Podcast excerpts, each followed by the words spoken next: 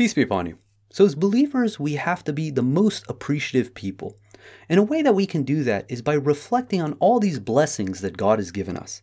But a lot of these blessings, they're so numerous, they're so profound, that in essence, we forget that they're almost there. They become ingrained in the fabric of our day to day. But it's only when we stop and reflect do we just realize the miraculous nature of what God has given us. Consider the simple act of ordering food online. You know, in the past, your options were limited to pizza. You'd have to get the phone book, get the phone number, dial it, and get it. And that itself is a miracle. But today we have it so much easier. You have hundreds, if not thousands, of food choices, depending on where you live and what's within your vicinity, of individuals who are waiting to take your order. So at a moment's notice, they can basically prep this for you. And they have all the ingredients and all the equipment and the trained chefs in order to be able to process your order and make your custom dish. Then, as soon as they're done, drivers are ready to take this order, put inside their phone, make a satellite connection to determine the fastest route to your house. That it's not just looking at, you know, in essence, where the closest location is, but it's analyzing traffic data and historical data and real time road conditions to determine what is the fastest way for this food to be transported from this restaurant to your house.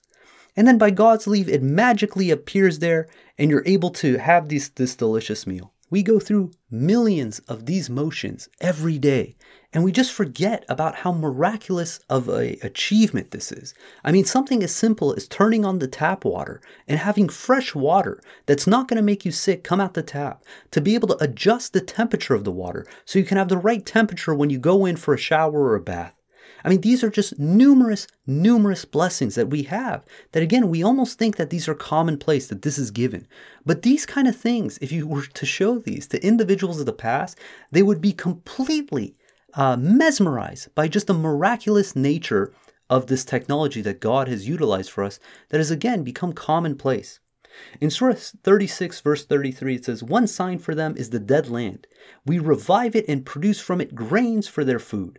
We grow in it gardens of date palms and grapes, and we cause springs to gush out therein. This is to provide them with fruits and to let them manufacture with their own hands whatever they need. Would they be thankful?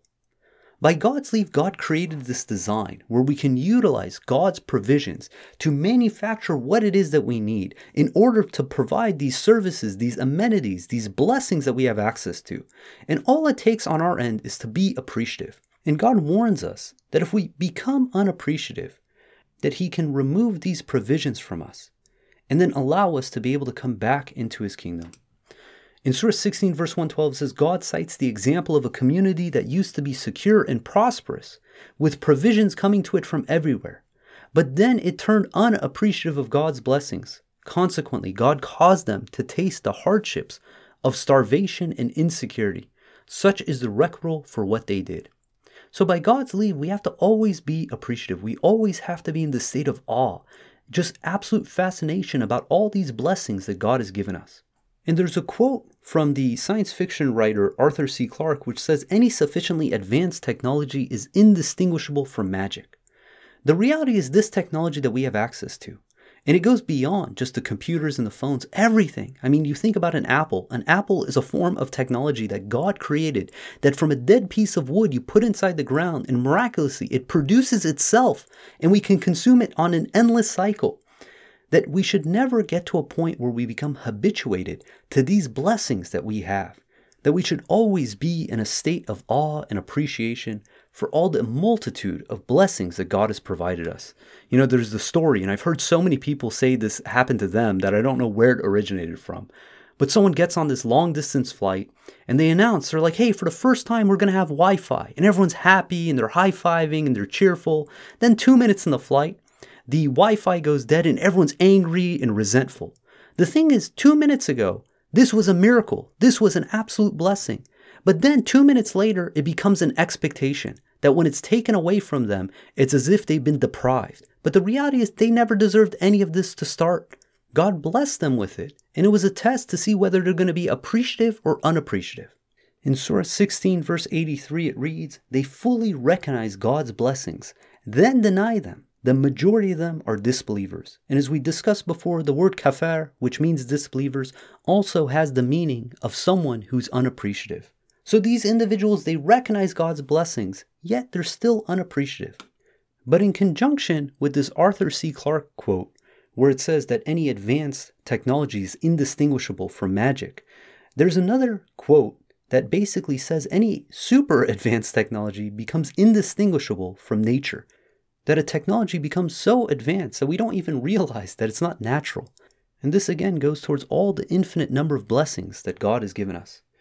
Uh, Mark Weiser, who wrote a book, The Computer in the 21st Century, wrote The most profound technologies are those that disappear. They weave themselves into the fabric of everyday life until they are indistinguishable from it. Consider the fabric for the clothes we wear. We think that these are natural, and we think that having such attire is commonplace.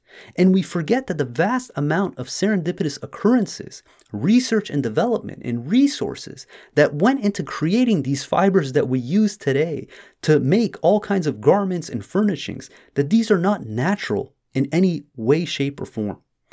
Virginia Postrel, in her book, The Fabric of Civilization How Textiles Made the World, explains, and she says, We suffer from textile amnesia because we experience textile abundance. This is because that fabric is anything but natural, but these items have gotten so abundant that we oftentimes forget to remember that. So think about how we got to use the cotton today for the vast majority of our clothes and products we use. Consider that there is no such thing as natural fibers. All such things as cotton, linen, wool, silk, that are due by many, many small interventions by humans that, by God's leave, have given us this technology that has become so ubiquitous that we forget that it's not natural. Cotton itself doesn't naturally grow in most parts of the world except above the frost line. In this native natural state, it would never make bulbs and would just freeze. There are roughly 50 different cotton species, but only a single one which formed fibers. Not only that, but this one species just happens to contain a rich genetic code that allowed it to develop in multitude of ways to produce different fibers. This is because it has a mutation that doubled the amount of chromosomes it happens to hold. Somehow, this plant migrated and went through the necessary genetic changes to develop cotton that could occur above the frost line. This change crossover happened millions of years ago, way before human beings ever stepped foot on this planet, yet perfectly positioned for us to benefit from. Imagine if such a material was not available. How much would that have delayed human technological progression? If we were stunted because we couldn't get past this simple aspect of creating garments and clothes. In Surah 16, verse 81, it says, And God provided for you shade through things which He created, and He provided for you shelters in the mountains, and He provided for you garments that protect you from heat, and garments that protect you when you fight in wars. He thus perfects His blessings upon you that you may submit. I was recently listening to a podcast interview was someone who left Wall Street to become a professional knitter. And apparently, there's a saying within the knitting community that you never knit a sweater for someone you love. And the question the interviewer was asking was why does this such a statement exist? Why would you not want to knit a sweater for someone you love? And what the respondent said, the, the professional knitter said, she said that look, Many people disregard the amount of time and hours that's necessary to make a sweater. So let's say you want to make just the most simplistic sweater out of yarn. That process for someone who eh, knows what they're doing could take up to 40 hours to produce. Now let's say you want to add all kinds of stitching and styling and design. That could take months and months to produce one sweater. Now, the recipient of that sweater is not going to be able to fully grasp how much work and effort went into creating this. And because of that, most people who do knit are not going to knit someone a sweater because they know the recipient who's given that gift is not going to be able to fully grasp the amount of dedication in making such a thing. So they think rather than leading to strife, they're better off not making sweaters for people they love. And this is funny because we take this for granted that we can go and walk into a thrift store and pay literally like a dollar and be able to get a sweater. You know, you go into uh, a fancy boutique, uh, uh, Macy's, and again, you pay, let's say, a hundred bucks, which is, in my opinion, very expensive for a sweater. But nevertheless, you contemplate that if someone wanted to make this by hand, the level of sophistication might take them months to be able to build. And this is something, again, you pay a few bucks and you're able to achieve. And keep in mind that the person knitting the sweater doesn't have to go and grow the cotton, create the fibers, uh, twist this into a to thread. That all that is readily available for them. They have the the thread, they have the fibers. They just have to do the manual work of putting it together. But consider that before this technological achievement, individuals had to spin their own thread. For instance, a pair of jeans would take six miles of thread. And in today's machines, that can be spun in a matter of seconds. But in the past, before the Industrial Revolution, the best spinners in the world would have to spend an hour to spin 100 meters of thread. Therefore, it would take 13 days, working 8 hours a day, to spin enough thread for a pair of jeans. And that doesn't even include the process to make the jeans. This is just the thread. Or even take something simpler, a bandana, a 22 inch square. That would take 24 hours to spin enough thread by the fastest spinners in the world before the Industrial Revolution.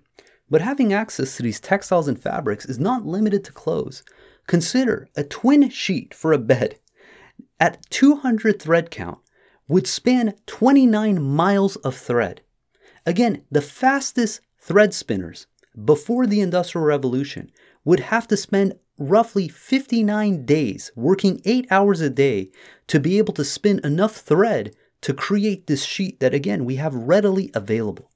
Today, we have closets and wardrobes filled with more clothes and more bedding than we can possibly need to the point that so much of this gets dumped into secondhand stores that much of that even gets 90 plus percent of it gets shipped overseas because we've produced so much of this in abundance that we think that this is the natural state of things and we forget just how absolutely miraculous it is that we can produce such amazing amenities for such a low price. In Surah 40, verse 61, it reads God is the one who designed the night so you can rest in it and the day lighted. God bestows many blessings upon the people, but most people are not thankful. Now consider another technology that has become so abundant that we almost forget about its miraculous nature is that of writing, and more specifically, that of a simple pencil. In 1958, the writer Leonard Read wrote an essay entitled I Pencil. In this essay, he described how, despite some billions of pencils being produced every year for the last hundreds of years, no one individual knows how to make a simple number two pencil from scratch. For instance, a pencil is made from cedar, and it takes roughly 14 years for a tree to grow before it is cut down and processed. So, if you wanted to make a pencil today from scratch, you would have to grow the cedar tree and wait 14 years. But after the wood is ready, it has to be sawed down and consider all the saws and the power tools and the technology that goes into cutting down a tree to being able to process it into the exact shape of a number two pencil.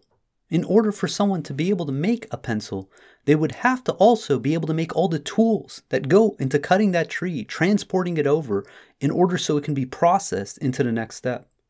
In Surah 27, verse 60, it reads, Who is the one who created the heavens and the earth? Who is the one who sends down to you from the sky water, whereby we produce gardens full of beauty? You could not possibly manufacture its trees. Is it another God with God? Indeed, they are people who have deviated. Again, this is expecting that it's given that God has given us the technology of a tree to be able to do these steps. Without this technology that God has provided us, we wouldn't have any pencils. But the pencil does not just consist of wood.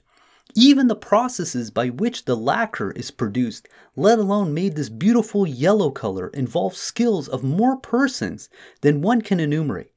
So if you wanted to replicate this lacquer, you would need to figure out where are the resins that make this lacquer? What is the process to add the yellow pigmentation necessary to make this specific color of yellow? As well as how to apply such color so perfectly that it doesn't run over, that it's comfortable to hold.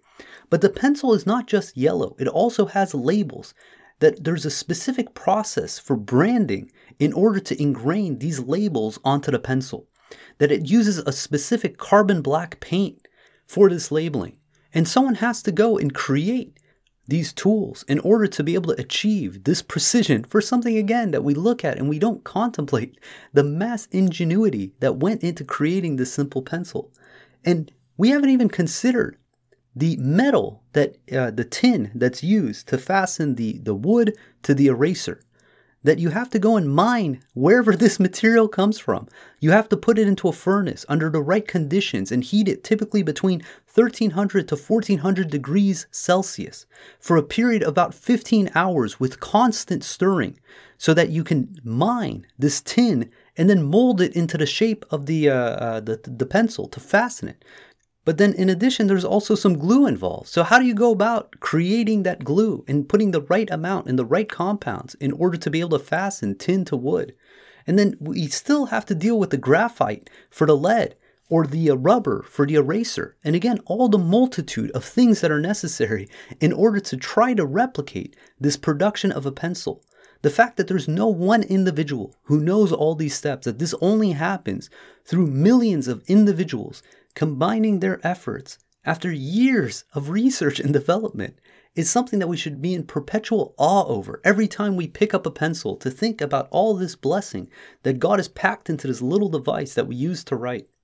In Surah 14, verse 34, it reads, And it gives you all kinds of things that you implore Him for. If you count God's blessings, you can never encompass them. Indeed, the human being is transgressing unappreciative. Recently, I stumbled on something and it reminded me of this video I watched years ago. And it's this guy that wanted to produce a toaster from scratch, meaning that he wanted to source the, the raw materials, process them, and try to create the most primitive toaster he could. So he went to the store and picked up the most basic toaster he could find. He disassembled it and saw that there were some 400 components that went into making this toaster. And he said there's no way that any one person can create all these components. So what he did is he limited himself to the most bare components of a toaster. And he encompassed that as the plastic molding, the wiring, and then also the metal filament that heats up that does the actual toasting. And he wanted to see could he produce this using raw materials. And after months of talking to experts and traveling to different locations and studying and reading books, to uh, figure out how to go about doing this process and source these materials, he simply gave up and he had to concede.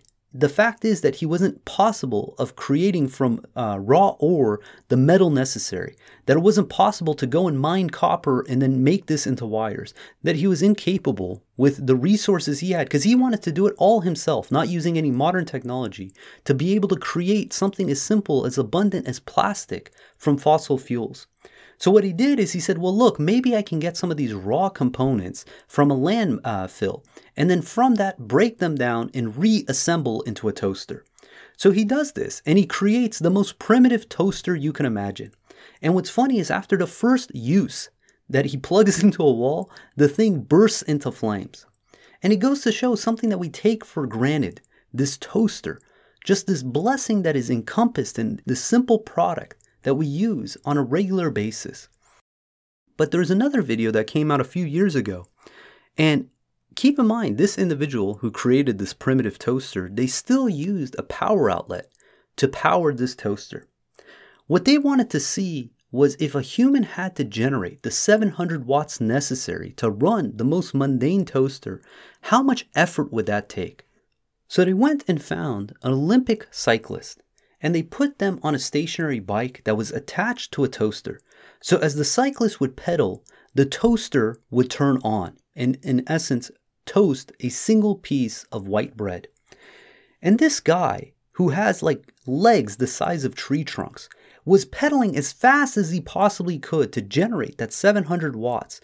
And within less than, I think, a minute, he taps out due to exhaustion. It was just too much effort for him, that there was so much uh, acid pumping through his veins that he couldn't pedal anymore and he was completely gassed out. And it just barely toasted the single piece of bread. And you think, we plug in this equipment, right? We buy a toaster for 10 bucks. You go to a thrift store, it's probably even cheaper. You plug this thing into a wall and you just press it down, and instantly 700 watts of power is generated to toast your bread. Imagine if every single time you wanted a piece of bread, you had to go and find an Olympic cyclist to be able to generate enough energy for you to have this toasted bread. And th- again, this is something that we take for granted. And obviously, this is just a toaster. Consider that something like a car that requires 180 times more power to operate. That we simply get into this thing, we turn the key, and automatically we're able to go wherever we want without any effort. All you got to do is put a little weight on the gas pedal and you're off to the races. There's this show that I would love to watch called Alone, where they grab participants and they throw them in isolation in the Arctic. And the objective is to see how long they survive before they call in for help and get, you know, uh, airlifted out. And uh, so many individuals, after staying out for a number of days, they reflect about how much they miss the most basic things of life, and predominantly that of toast. That they said they would give anything to just be able to have a nice piece of toast, maybe some jam, some butter. And these are things that are readily available to most human beings on this planet. And it's one of these things that, again, it's become so abundant that we stop to think about just how miraculous this is. That for a dollar, you can buy an entire loaf of bread. That for, you know, 10 bucks, you can get a toaster. You push this lever down, and 700 watts are coming to, to toast this thing perfectly for you. That you don't have to huff and puff and uh, cycle a bike in order to generate this energy. That this is all readily given to us by God's leave. You know, the purpose of this world is to determine if we are appreciative of God's blessings or not.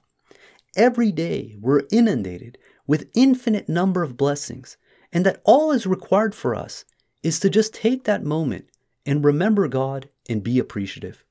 In Surah 14, verse 7, it reads, Your Lord has decreed, the more you thank me, the more I give you. But if you turn unappreciative, my retribution is severe. So God is willing to give us everything, give us all we need. All He's asking in return is for our appreciation. What a awesome exchange. But the aspect is so often we forget, we become habituated, we think that this is commonplace, that we're entitled to these blessings. And it's only when we sense deprivation, when they're taken away from us momentarily, do we truly become appreciative. But let's not let it lead to that. Every day, every morning, from the moment we wake up to when we go to bed, let's always be reflective and appreciative of all the infinite number of blessings that God has given us. In Surah 16, verse 18, it reads, If you count God's blessings, you cannot possibly encompass them. God is forgiver, most merciful. That even out of all the numerous blessings that we see, behind those are infinite number of other blessings that we're completely oblivious to. But God willing, let's do our utmost to remember God, to be thankful. And in return, God is not only going to give us more, He's going to give us eternal salvation. God willing, we're going to end there. If you guys got comments or questions, please come join us on our Discord server. The invite link is below. If you want to follow along the verses of the Quran, please download the Quran Study app on the iOS App Store. If you don't have an iOS device, you can go to the QuranStudyApp.com website. And if you like the podcast, please share it with others. And until next time, peace and God bless.